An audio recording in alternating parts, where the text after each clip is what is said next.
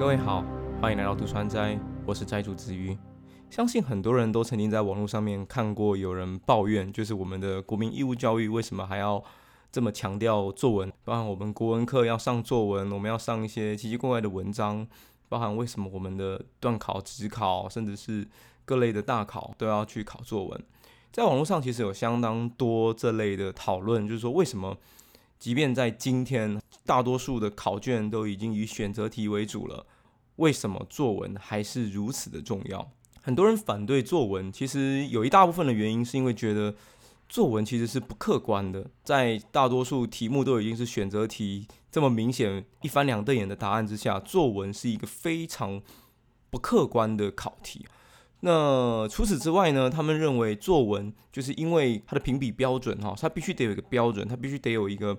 呃评分的机制，所以导致作文变成是一个非常公式化的答题方式。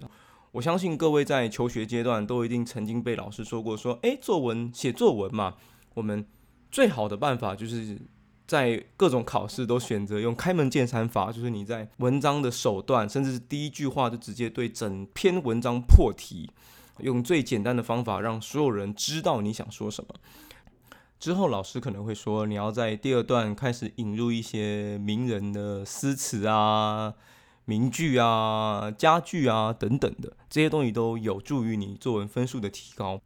在作文的第三段，老师会特别跟你说，你要根据前面的论述去做一点点的反转，并带入一些新的概念，让整篇文章看起来活灵活现，这样子你的分数就会高，并且你在最后一定要切记，要有一个感性，要有一个漂亮，要可能迟早稍微华丽一点点的结尾，一定要铿锵有力的结尾，那这样子你的作文分数就会高。不过我想，其实这并不是考作文的本意。我也不相信世界上有哪一个老师，或是有哪个教授会认为作文应该要这样子写。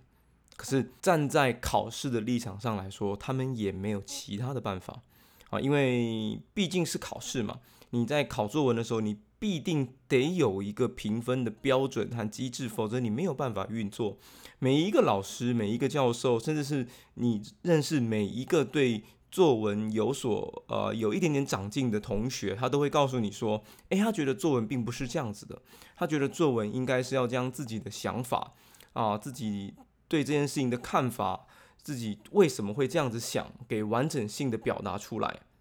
哦。所以为什么作文今天就会变成这样子？因为要考试，好，对，因为要考试，就跟我们认识的所有科目一样，因为要考试，所以他不得不变成今天这个样子。但其实作文并不是这样的，考作文的意义也不是要你去背公式，要你去背名言佳句，要你去一硬要搞什么起承转合。我想作文真正的意义在于，它是在训练你的组织架构以及表达能力。如果你今天有一个想法，你没有办法完整的去表达这一个想法，你的这一个概念，你的整个论述，你的整个架构就会出现很大的问题。你可能没有办法顺利的和别人沟通。我举个例子来说吧，假设你今天吃了一碗卤肉饭，你觉得它特别特别的好吃，可是如果只是这样子，那是不够的。你必须针对卤肉饭的其他的条件、其他外在的因素去加以描述。例如，你认为这家卤肉饭。它的价位很低廉，所以你认为在这样子的价位下吃到这样子品质的卤肉饭，你觉得很令人高兴，这是你觉得它好吃的原因，那我觉得没有问题。或是你认为酱汁它卤的特别好吃，它肯定用了什么特殊的酱汁，这样子也可以。还是你觉得它的肉，因为有些人喜欢吃肥肉，有些人喜欢吃瘦肉，有些人喜欢吃肥肉中带有瘦肉，每个人喜欢的卤肉饭不一样。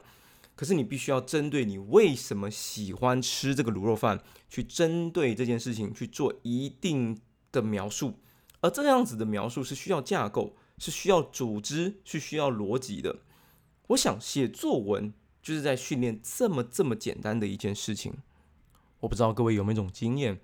有时候在网络上你会看到一种文章，它其实不是一个完整且有架构的文章。它是用条列式、片段式的方式在叙述他的个人经历或是一段事情。那这样子的文章看起来就非常非常的累，尤其它没有一个完整的架构，所以它前一个句子跟后面一个句子它是兜不起来的。你要有很充足的想象力，你才有办法把前面一个句子跟后面一个句子，它的语境、它的情境、它的代名词、它的主词，才有办法结合构筑出一个画面出来。我认为觉得这样子的文章是读起来非常非常辛苦的。可是这样子的文章在网络上并不少见。我想这个大概是因为考了太多的选择题，甚至，呃，我们就不谈这种特别夸张的文章好了。有许多网络上的一些废文，好了，我们就讲网网脸书上的废文，或者是 IG 网美的一些文章好了，他们其实都没有一个很完整的句子，甚至连好好叙述一件事情都做不太到。甚至你今天要求一个二十几岁的一个受过教育的人，叫他在半小时之内打出一篇稿子出来。可能都做不太到，那你真的会怀疑说我们的教育到底出了什么问题？我记得我在国中的时候，那时候教育部正在推行所谓的语言表达能力训练，他会给你一张卷子，然后你就是针对卷子上面的呃语境、语速还是什么阅读测验去做一些简单的呃回应或是回答，大部分也是选择题啦，我记得是选择题，然后。其实它跟任何的科目都没有关系，可是那时候是并在国文下面。有时候国文老师会发一张表达能力测验给你，然后你就是针对上面的题目啊，针对上面的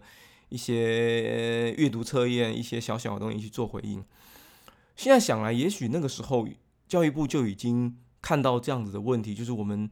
呃，因为大多数的学生都考选择题啊，都考是非题啊，因为在这样子情况下，所以绝大多数的人都失去了。好好描述事情的能力，其实这件事情的能力，在你求学阶段，它并不会非常的显著，因为在你求学阶段，你大多数要面对的都只是一张白纸，可能最多最多哈，你可能需要面对到的人，只有你在大学的报告的时候会有分组报告，那你在研究所的时候，可能也有一些分组，所以你可能需要和别人沟通，也就是大多数的时候，你面对的都是一张考试卷啊，或者是一份报告。或者是电脑上的 Word，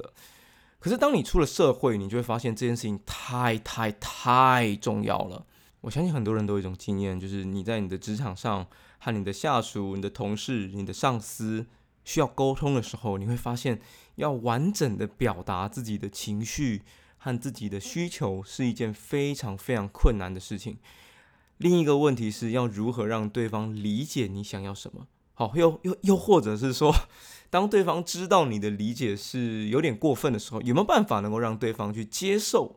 哦，让对方去接受你的想法，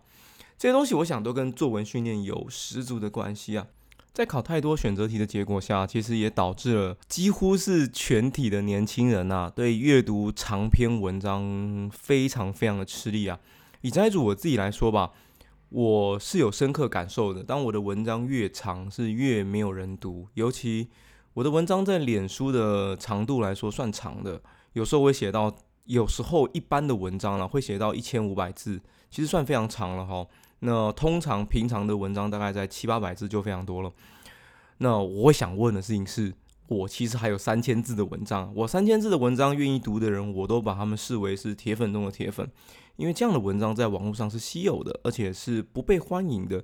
你要在一，我讲句实在话，以我自己的经验来说。我要在一千字里面完整表达我对一件事物的感受是非常非常困难的，除非我的大多数读者对我有基本的了解，也都和我有共同的价值观，我会比较容易的去描述这样的事情。可是如果我今天要面对的是一个全然的陌生人，我绝对没有办法在一千字以内将我想的事情给完整表达。这导致了什么结果？就是我们没有办法再接受新的想法了。我们没有办法接受新的想法的原因，是因为我们没有办法再看长篇大论的文章。那凭什么只有长篇大论的文章才是新想法呢？因为任何一个新想法，它要完整的架构出来，还要完整的描述出来，它都需要一些铺陈，它都需要更多的篇幅，让它有机会去舒展自己的筋骨，你才有办法完整的架构性的去理解这个新想法、这个新概念是什么。可是没办法啊，因为大多数的人都只喜欢看。短的东西越短的越好，就包含了我们在网络上面看到的那种图片制的那种懒人包文章，就是从头到尾都在带风向的。或者是我们在 IG 网红上面看到许多的呃网美，他可能去一家火锅店吃饭，下面留了一一行字、两行字，大概就是我们平常看到的文章了。这直接导致了台湾在文化发展上的困难。尤其你看看，像是出版业者，出版业者他能够出版的书籍还剩下什么？我们常在骂说，呃，政府不不补助文化事业啊，政府不好好发展文创啊，对文化工作的贡献很少。可是试问我们自己一年看多少本书？我知道很多人会去成品买书，很多人会因为喜欢哈，或者是因为跟风而去买几本书回家放在家里，然后也不去读。你们说你们对出版业有贡献哦，我也同意。可出版业者其实他更希望你做的是。你把书买回家，他不希望你买三本书回家都没读，他也许希望的事情是你买一本书，你好好的把它读完。因为只有当你读完一本书，你才会愿意去读第二本书，才愿意去读第三本书。可是你一次买三本书，你可能就不会再买任何书了，因为你知道你不会再读了。OK，那我们没有人再去买书，没有人再去阅读书的结果就是。不会再有任何优秀的剧本，任何优秀的文化从我们这一代开始萌芽。因为任何的文化都是需要文学，都需要文字，需要语言去作为基底，去营造一个肥沃的土壤，它才有办法在上面萌芽，才有办法在上面生根。我想这是文化要发展一个很最重要、最重要的基础。可是如今似乎没有太多人在乎。很多人觉得说，诶，我今天不考作文对我来说是好事，因为我不想要让作文去影响我的考试分数。可是今天不考作文的结果就是，大多数的人都忘记了如何阅读文章，如何自己写一篇文章。OK，我今天读完了一本书，你有没有能力针对这一本书去写一篇你对这本书的感受？今天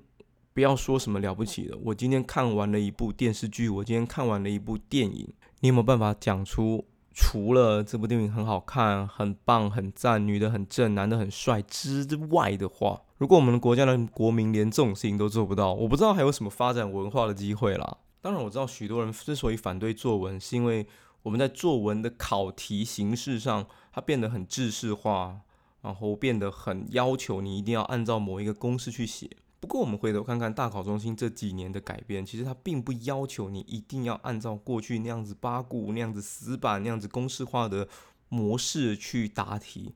它其实给了学生更多的发挥空间，只不过在补习班、在学校都希望你考高分的情况下，他们还是强制的要求你按照过去的模式、过去的方式去答题。这是一个非常病态的事情。我觉得这并不是考作文的错，我觉得这其实是补习班和学校的错。补习班他希望有一个好的榜单，学校他也希望有一个好的榜单，所以他们采用了最保守、最安全的方式，让学生去答题。退一步来说，即便今天没有补习班，没有学校，也没有任何人强迫你要这样写，你还是会自己去找这样的方式来写，因为你在乎自己的成绩，所以你变得保守，你采用了最安全的策略，这是人之常情。即便在这么这么多种种限制之下，我们还是完成了属于我们自己的想法，还是完成了属于我们自己架构的文章。虽然中间有很多老师提供的一些公式，要求你一定要加进去的东西。不过最后还是由你来完成的，我想这就是很重要的价值了，因为那是由你亲手打造出来的一篇文章，有他自己的逻辑，有他自己的架构，有他自己的论述。我觉得这样子的训练是非常有价值的，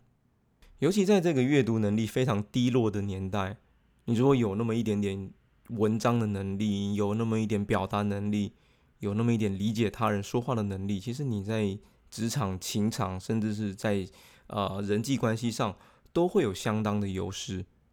我想这就是为什么斋主会认为作文如此重要。感谢你的收听，希望今天的谈话内容对你有所帮助。我们下次见，拜拜。